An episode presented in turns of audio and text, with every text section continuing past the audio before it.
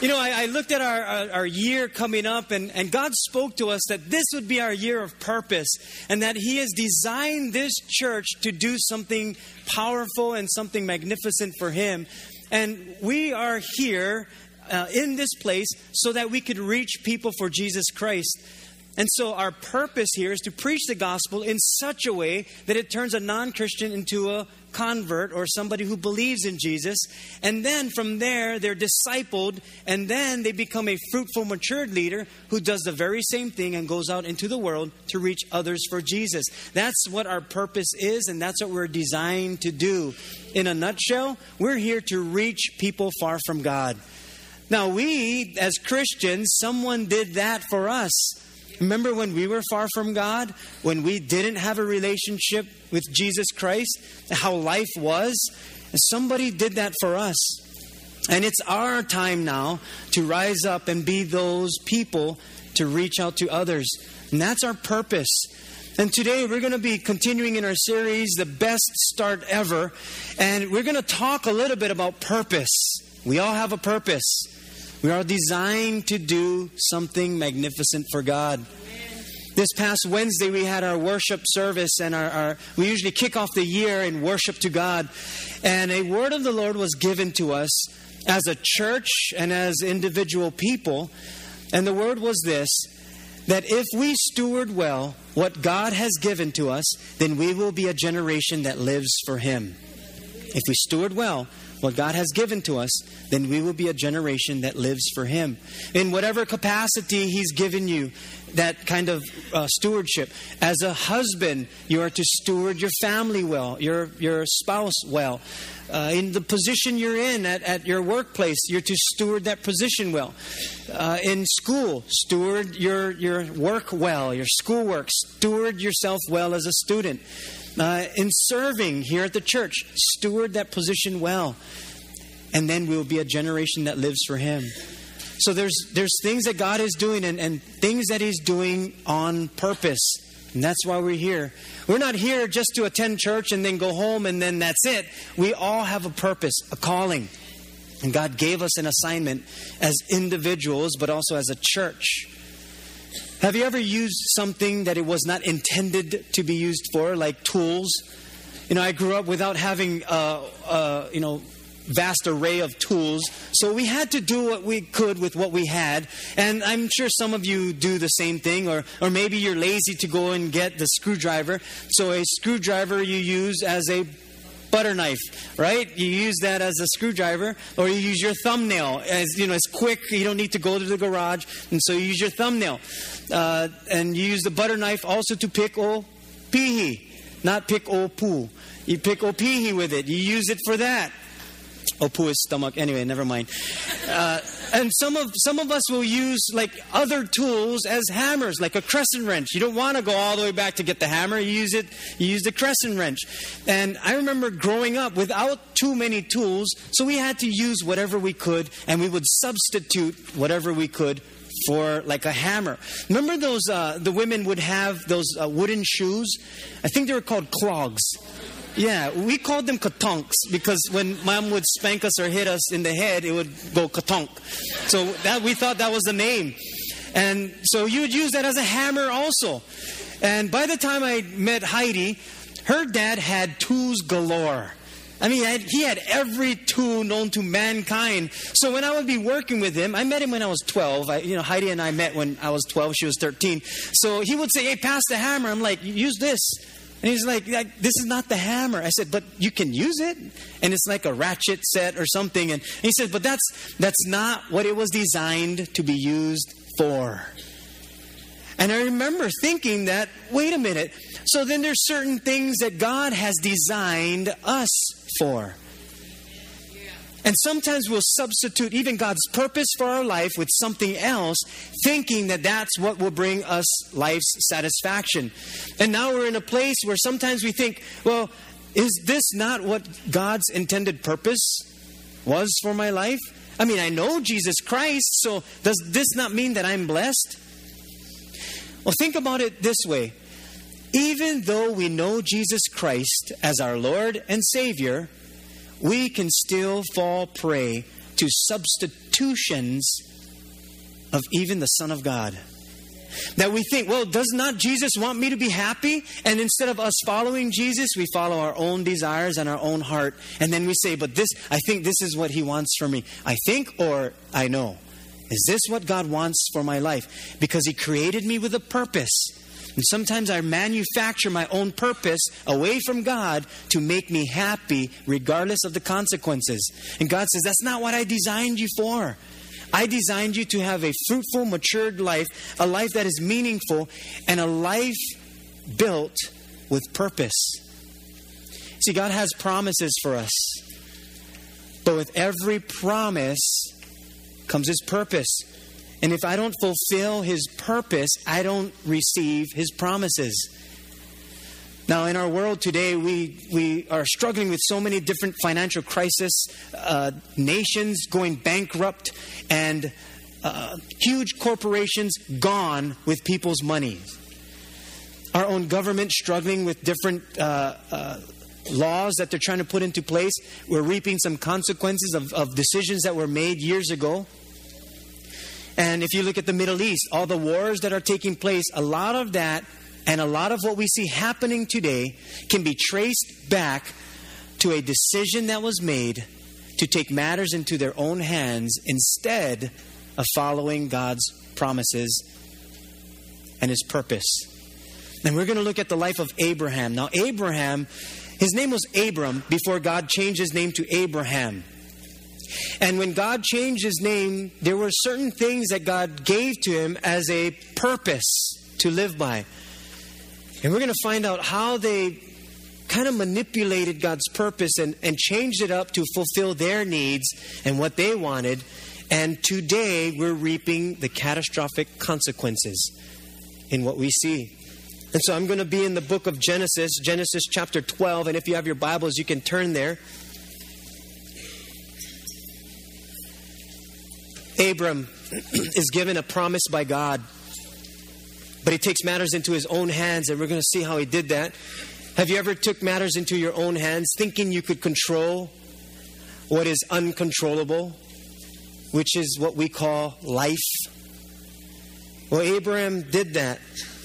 And so now we're reaping the consequences. I don't know if you were reading the news, but last year with the uh, I think it was Mohammed Bouazizi with the Arab Spring and the protesting that's been going on, Occupy Wall Street, and all of that. Everything that we see taking place can be traced all the way back to this story that we're going to talk about. In Genesis 12, I'll read from verses 1 through 5. It says, Now the Lord said to Abram, Go forth from your father's, from your country, and from your relatives, and from your father's house, to the land which I will show you. And I will make you a great nation, and I will bless you, and I will make your name great. And so you shall be a blessing. And I will bless those who bless you, and the one who curses you, I will curse. And in you, all the families of the earth will be blessed. So Abram went forth as the Lord had spoken to him, and Lot went with him. That was his nephew. Now, Abram was 75 years old when he departed from Haran. Abram took Sarai his wife and Lot his nephew and all their possessions which they had accumulated and the persons which they had acquired in Haran. And they set out for the land of Canaan. Thus they came to the land of Canaan. Now, their whole purpose was to enter the land of Canaan. That was the promised land that God spoke to them, which is today Israel.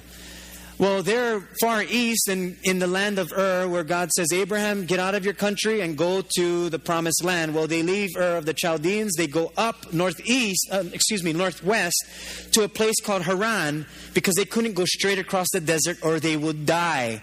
They had rivers along the way and they could survive this route. So they go to Haran, but the problem is Abram's father, Terah, settles there and starts to worship other gods other idols. And God says, You leave your family. What they're doing is not right. You continue on into the promised land. And so Abram does. Now, fast forward the tape a little bit. God's promise to Abram was that through his descendants, he would become the father of many nations. He changes Abram's name to Abraham. and that he would be blessed, have a great name, and be a blessing to the rest of the world. The problem was that Abraham had no children at that time. And his wife Sarai, who now became Sarah, God changes her name, she was barren. So she could not have children. Well, Abraham and Sarah takes matters into their own hands. Sarah gets her maidservant Hagar and then becomes the substitution for the promise of God. And Sarah says, Well, maybe because I can't have children, maybe God's promise is supposed to come through our maidservant. And so Sarah gives her to Abraham, her husband, and says, Now maybe we can have children through her. But that's not what God said. God said, Through you, Abraham and Sarah, will become all your descendants. Well, they tried to substitute something else that wasn't of God. And so now they have to deal with the consequences. And when we try to take matters into our own hands, we think we can control the impossible, which is called life.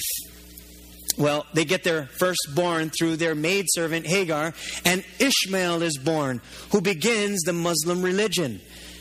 And Ishmael is born, and then 13 years later, God's promise comes to pass through Sarah. She conceives, and Isaac is born. Now that Isaac is born, now it seems as if Abraham and Sarah got back on track and they said, Okay, God, this was your promise.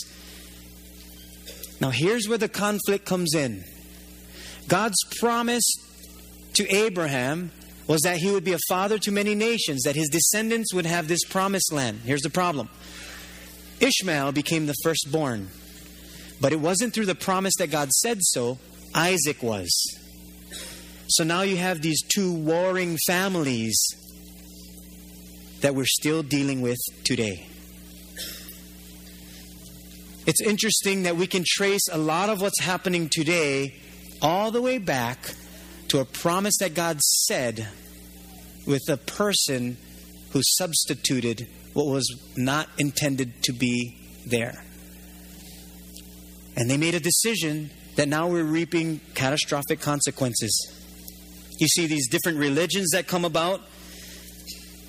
You see wars happen as a result of religion.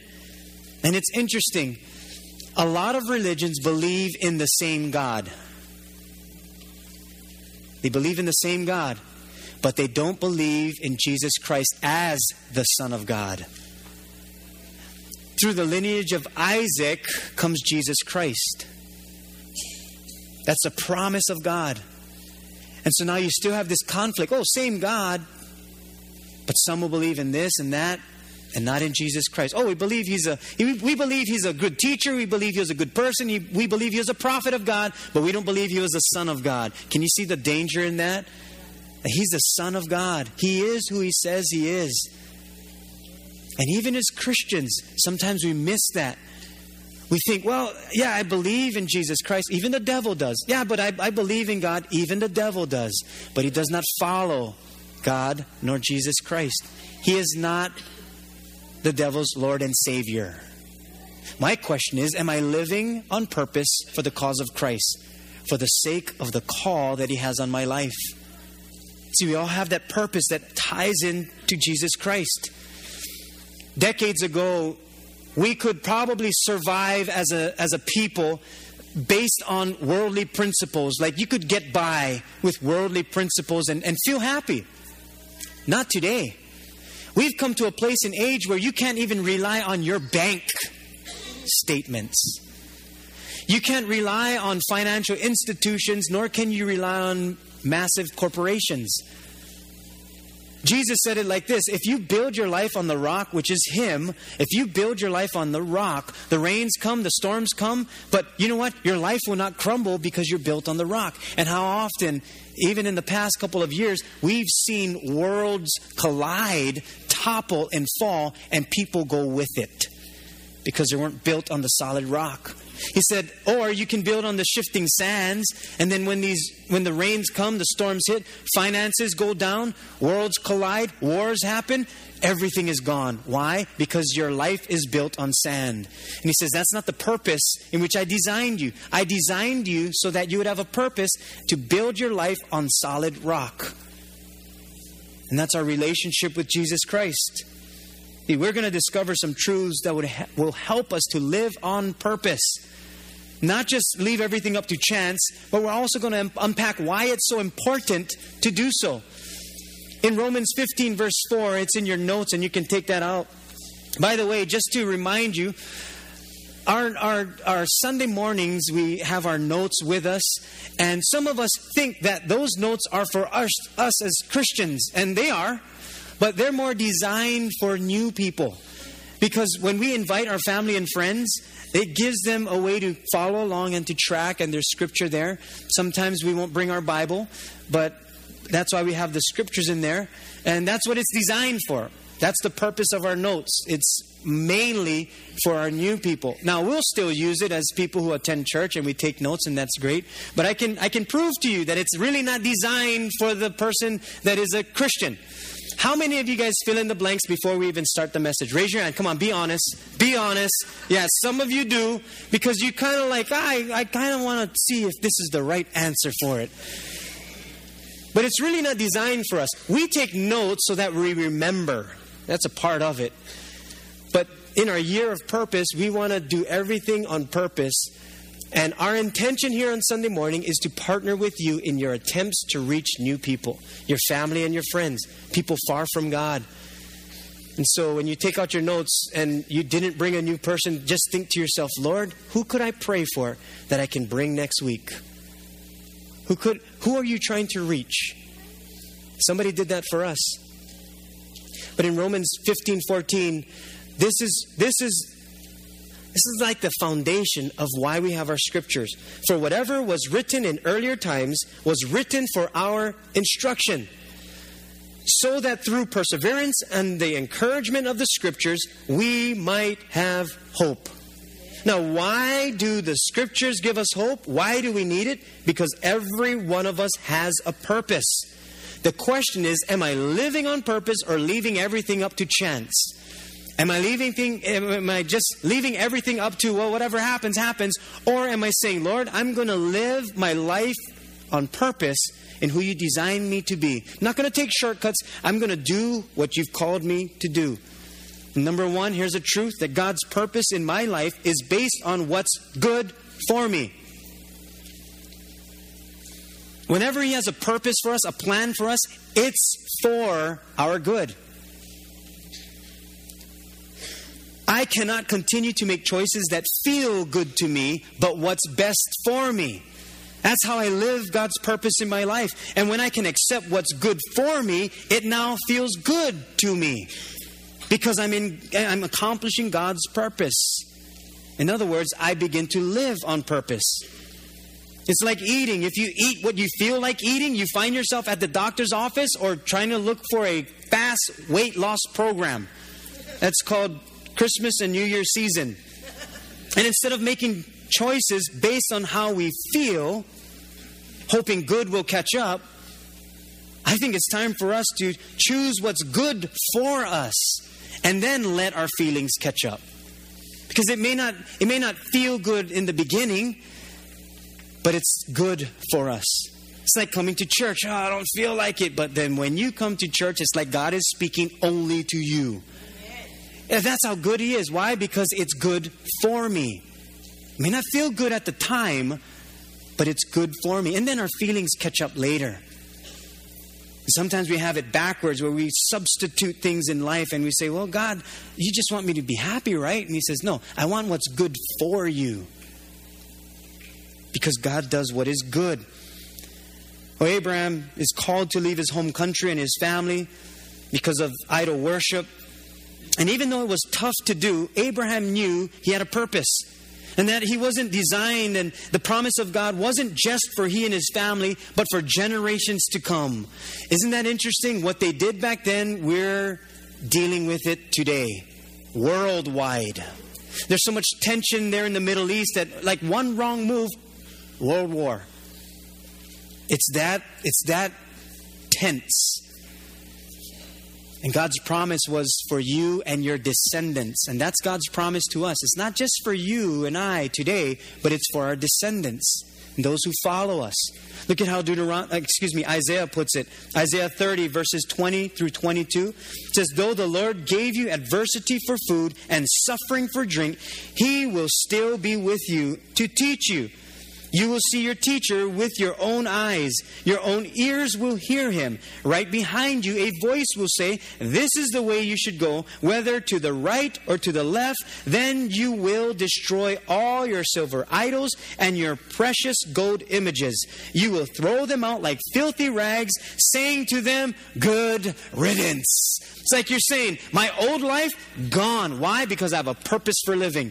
The old things that I used to do, gone. Why? Because I am not going to do that anymore. That's not who God designed me to be. I have a purpose for living. It's not just for me, but it's for my son, my daughter, my children, and their children's children.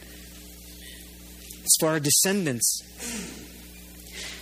When we receive communion, when Jesus was with his disciples and he told them that this is a brand new covenant, you know what he was saying?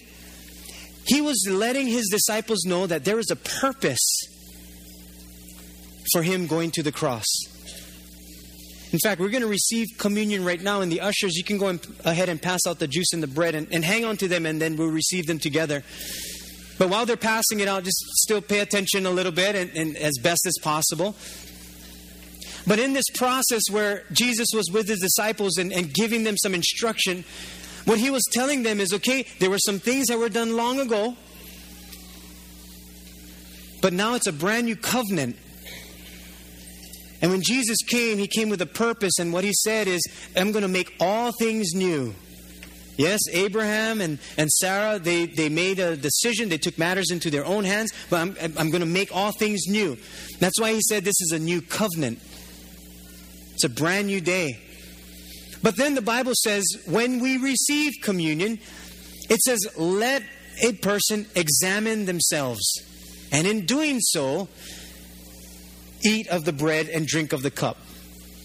And so that's what we're doing right now. We're going to ask the Lord to examine us and to show us some things that we could be doing so that we could hit the purpose in God's intention for our life that we would continue to be on that way, that journey, on the purpose and promise that God has for us.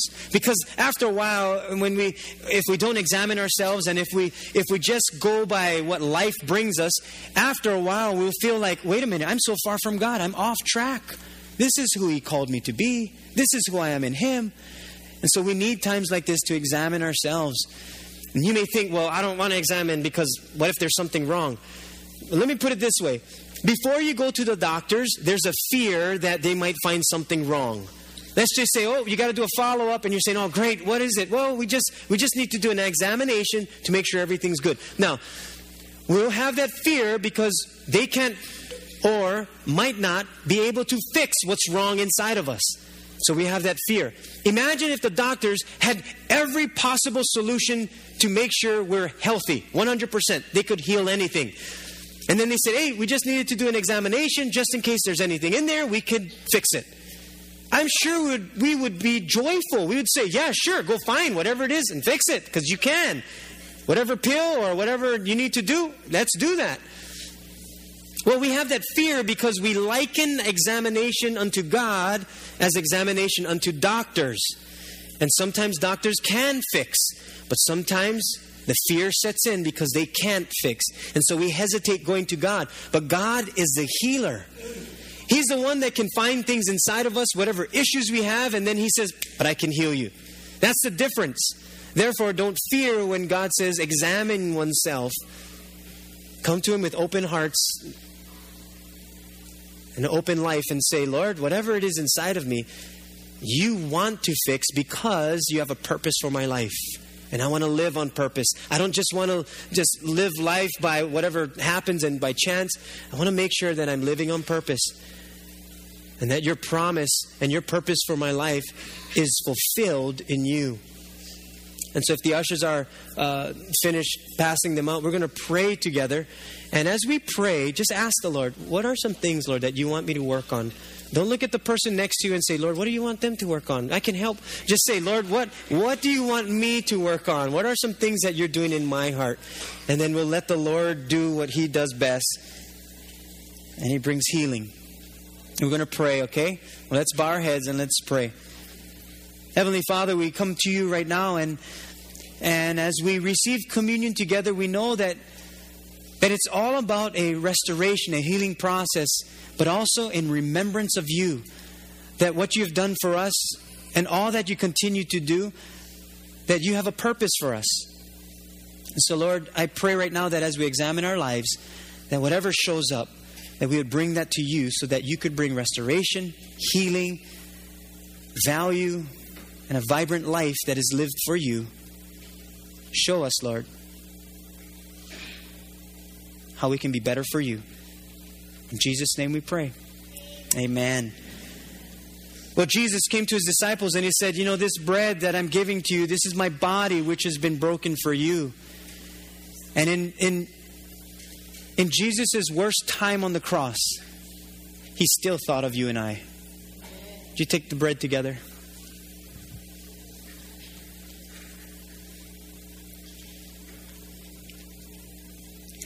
And then he said, This cup is the new covenant.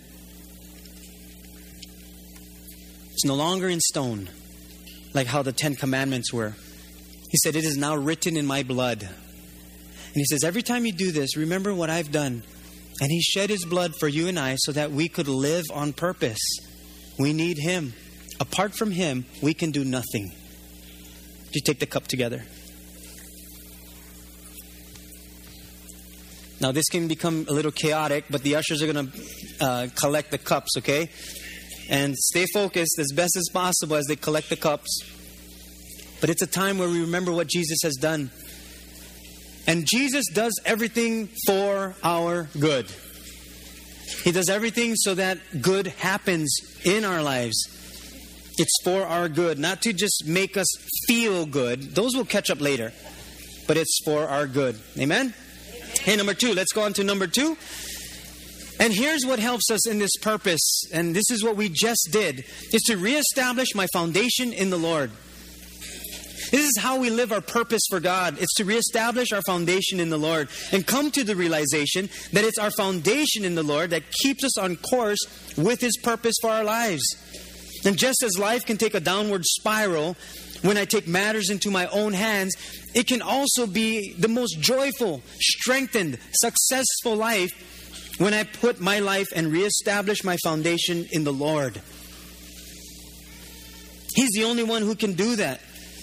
Before we knew Jesus, boy, life was chaotic. I remember before I came to know Christ, I just did what I knew and felt. Whatever I thought was right, okay, that's what I would do.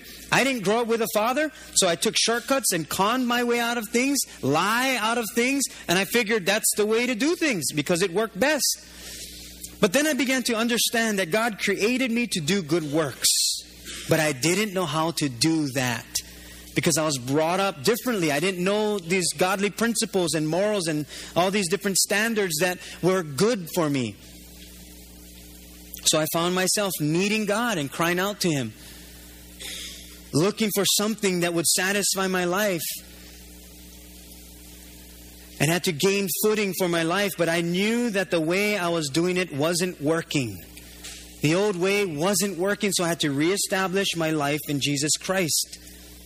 I had to reestablish my foundation, but no longer in the ways of the world, but in the Lord. And that changed the trajectory of my life. It changed my family. And I believe it'll change that, that course of my entire descendants' lives. Where it could have went one way, but now it's going God's way.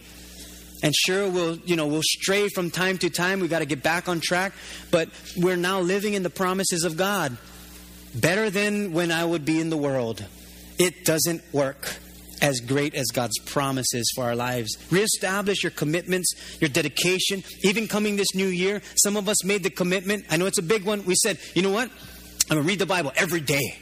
Every day. Then the next day, oh, I'm tired. I'll read it this afternoon. Oh, tired. Oh, got to work. Oh, nighttime, I read. And we fall asleep. And then we get back the next day. Oh, I'm going to read it every day. And that's great. Why? Because we're reestablishing our foundation in the Lord. Some of us will say, you know, I'm going to attend Wednesday nights. I heard it's a little bit different. We're digging deep. We're bringing our Bibles, and it's called Wednesday Equip. And that's what it's for. It's for us to continue to grow in the Lord, to be equipped by Him so that we can accomplish the purpose in our lives.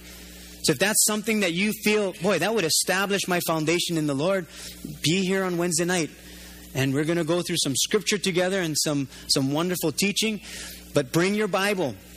Even on Sunday mornings, bring your Bible to church because it's the scriptures through perseverance gives us hope and it helps us to learn and grow. And when we say, Lord, I want to establish my foundation in you, then He strengthens us. He surrounds us with wonderful things, even helps us along the way so that we could accomplish the purpose in our lives. Sometimes we'll take shortcuts and, and we won't be purposeful in what we do. But God says, No, you made the commitment with me long ago. You said, I accept you as my Lord and Savior. But you've been living as Savior me as your Savior in your life more than you do Lord.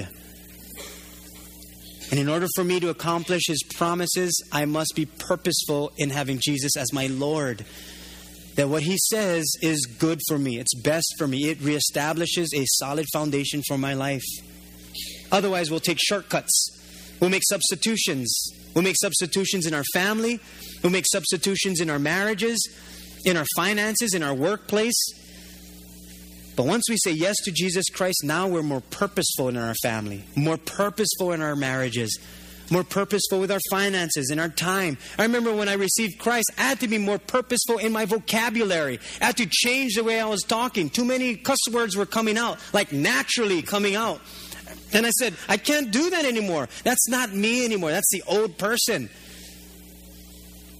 I had to reestablish some principles what I watched, who I hung around with, my time, where my time went, what occupied my heart, even the plans that I had for my own life. I had to reestablish that in the foundation of the Lord. Then He gave me better plans. And you know what is cool about this? Is that even the plans that I had for myself, I thought that I thought were good, and I said, Nope, God, your plans. There's still a lot of things that I love to do that I thought was this plan, but it's now in the Lord. Like it's a whole lot better than the plans that I had for myself. And some of you would agree to that for the plans that God has for you, that you're living them out. You're saying, boy, this is way better than what I would plan for myself. Some you're at a place that's saying, I got to get back on track. Listen, the Lord will not leave you, He will be with you. That's what He promises. But we must live on purpose. Proverbs 19:21 it says many are the plans in the mind of a man but it is the purpose of the Lord that will stand. And Abraham, they had to once again reestablish his foundation in the Lord and come to the realization that his plan and purpose for himself would only reap catastrophic consequences. So he said to Sarah, "Wait a minute, this is not this is not the promised child. We got to get back on track." And God said, "Here's your promised child. It'll be an Isaac." Isaac has Jacob. Jacob's name is changed to Israel, where we have the nation of Israel. And re- he reestablished his foundation in the Lord. And because Abraham believed, it was accounted to him as righteousness. It's possible with God to get back on track for his promise for your life because it's God who made the promise. It's not a person, it's the Spirit of the living God. And it was through Isaac that his descendants were born where Jesus Christ was born through. And although the Holy Spirit was the one that overshadowed Mary, it was through the lineage of Abraham, Isaac, and Jacob that we have our Savior.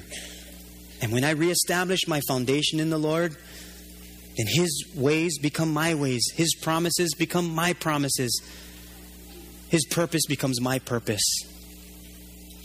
See, the devil doesn't care if you believe in God or not so long you don't obey the voice of Jesus. And when we establish our foundation in the Lord, now we're putting matters back into His hands. When we take matters into our own hands, we try to control what is uncontrollable life. He says, It's time for you to come back to me, for I know the plans that I have for you. They're for good and not for evil, to give you a future and a hope. Because number three, and you can write this in, God gives us purpose with a promise. And the promise to Abraham was that he would be a father of many nations. But he didn't trust in the Lord, tried it himself.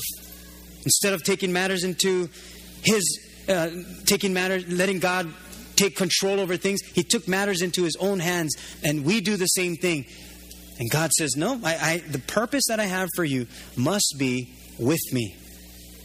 Instead of taking shortcuts now, we follow through with God's purpose for our life. But this only happens when I choose to follow the voice of Jesus, in which God purposed for us to know Him and to believe in Him. And it's in Jesus that all the promises of God are fulfilled. It's in Him and through Him and by Him and unto Him that we see all that is created. God's purpose in Christ is bigger than us. In Deuteronomy 30, verses 19 and 20, it says, I call heaven and earth as witnesses today against you, that I have set before you life and death, blessing and cursing. Therefore, choose life that both you and your descendants may live, that you may love the Lord your God, that you may obey his voice, and that you may cling to him. For he is your life and the length of your days, and that you may dwell in the land which the Lord swore to your fathers, to Abraham, Isaac, and Jacob, to give them. Aren't you glad that we have a God who gives us the best start ever, but He doesn't leave us when we leave Him, that He continues on the course of our purpose for life because that was His promise to us. That's how wonderful God is. My encouragement to all of us today is to live on purpose. Every day, live on purpose. Get back to the heart of God and watch what He does. Amen. And close your Bible and put away your notes. I want to close with this story, and it. You may have heard this before, but I, I think it speaks volumes to us, and it, it'll help us to remember how one decision can can affect our descendants and even the world. And it's a study of two American families that were studied for many years. One was the Max Jukes family, the other was the Jonathan Edwards family. And what was discovered is very interesting. Max Jukes was a man who did not believe in God or strong principles of right and wrong. Well, he married a woman just like himself. More than 1,200 of their descendants were studied for several generations. Here's the result 310 of his descendants became professional beggars. 440 died of sexually transmitted diseases. 130 were sent to prison. Seven of them for murder. Over 100 became alcoholics. 60 became professional thieves and robbers. And 190 became prostitutes. Only 20 learned a profession. And 10 of them learned it in prison. That was his descendants. Jonathan Edwards, however, was a man who daily lived by the principles of Jesus Christ, and he chose to marry a woman who also had a personal relationship with Christ. Their descendants were studied over generations also. And here's the result 300 of them became Christian ministers, missionaries, and theology professors. Over 100 others became university professors. Another 100 became lawyers and attorneys. 30 became judges. 60 became medical doctors. And another 60 became writers of published popular books. 14 became presidents of universities. Many others became successful business people. Three became United States congressmen. And one became the, United, the pres, uh, vice president of the United States of America. Tell me the decisions we make today do not affect our descendants tomorrow it has huge consequences. The purpose that God designed us is bigger than ourselves. That's why we gather together, so that we can get back on track with the Lord in who He designed us to be. And not just as individuals, but even as a church. You know, praying last year for this year in what God would do in this church, He said, This is our year of purpose. And in everything we do, we're going to do our very best to accomplish the purpose in which, which God designed us. and is to reach out to those who don't know Jesus Christ. There are many people that have yet to come to know Jesus Christ. And sometimes it's hard. You say, but I, when I invite people, it feels like I'm judging them. No, a judge is someone who puts himself in authority over someone to judge them. Not someone like me, a sinner, saying, "Hey, I know where, I know where we can find hope. It's in Jesus Christ." It's not a judgmental thing. It's an honor and a privilege to bring people to Jesus Christ, to find hope. We'll gather together on a Sunday morning and and did you know that when you step foot into the presence of God, that your identity is all in Him? It's not in your past, but in the purpose and who He called you to be. Sometimes we'll come to church and we see each other, for many years we've known each other, but we have no idea what each other's names are. We could have known each other for 10 years and, and we'll see each other out there and, and in the in at the plaza or eating somewhere and we'll say and someone will say, Hi Pastor Sheldon. I'll say, Hey, hi, man. Hey, auntie, sister. But are we not the church? Should we not know each other by name? Now, easy for you, you just got to know me at one particular time. But look around you. There's hundreds of people. Why sense come to church if we're just going to check in and check out without building relationships? I'd say at least start with our identity, with who God calls us to be. And we're a child of the King. And so, to help with identity, we're going to reestablish some things in our year of purpose. And it's a thing we call name tags. Now, I know some of you are thinking, oh man, I don't like wearing a name tag because I don't want nobody to know that I'm here. No, you do want people to know you. What better place for us to get to know each other than in a place of purpose? So I'm setting the example. Have a name tag. Now I know if you go home, wash it, you forget it, messes everything up. Your kids forget it. I understand all that. So let's just remember to take off the name tags. Husbands, take off your name tags before we wash the clothes. It's with a purpose that we will call each other by name. All I got to learn is 1,700 people. That's all. But I have until eternity to do that. And so let's try that, okay? So our name tag, uh, our greeters outside, they're ready. They're getting their Sharpie pens and name tags filled. So next week when you come, don't dodge them. Just walk up to them and say, My name is Sheldon. I'll take a name tag and let's get to know each other by name. This is the purpose of church. Don't give up the habit of meeting together so that we could have the best start ever. Would you pray with me?